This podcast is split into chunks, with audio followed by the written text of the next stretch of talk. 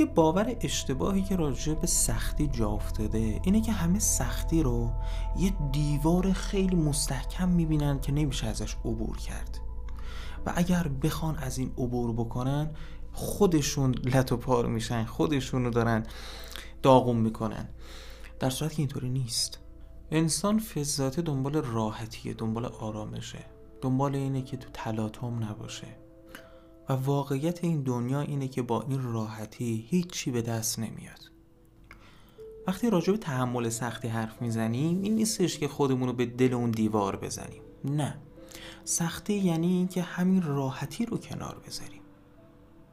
اگر مدت ها با گوشی کار می‌کردی تا الان اگر خیلی زیاد میخوابیدی اگر با دوستات می‌رفتی دور دور یا اگر خیلی کارهای دیگه که لذت بخش بود رو انجام می‌دادی فقط کافیه یه مدت اینا رو برنامه ریزی شده انجام بدی. ببین نمیگم همه رو کنار بذاری. تو انسانی داری زندگی می‌کنی باید حالت خوب باشه.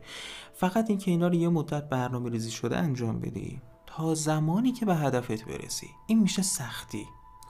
هیچ کسی با راحت طلبی خلق کننده یه موفقیت نبوده.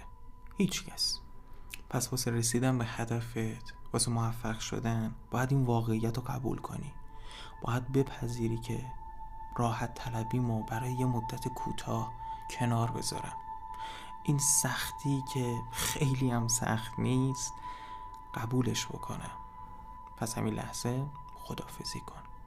بلند شو سختی رو قبول کن. و انجامش بده.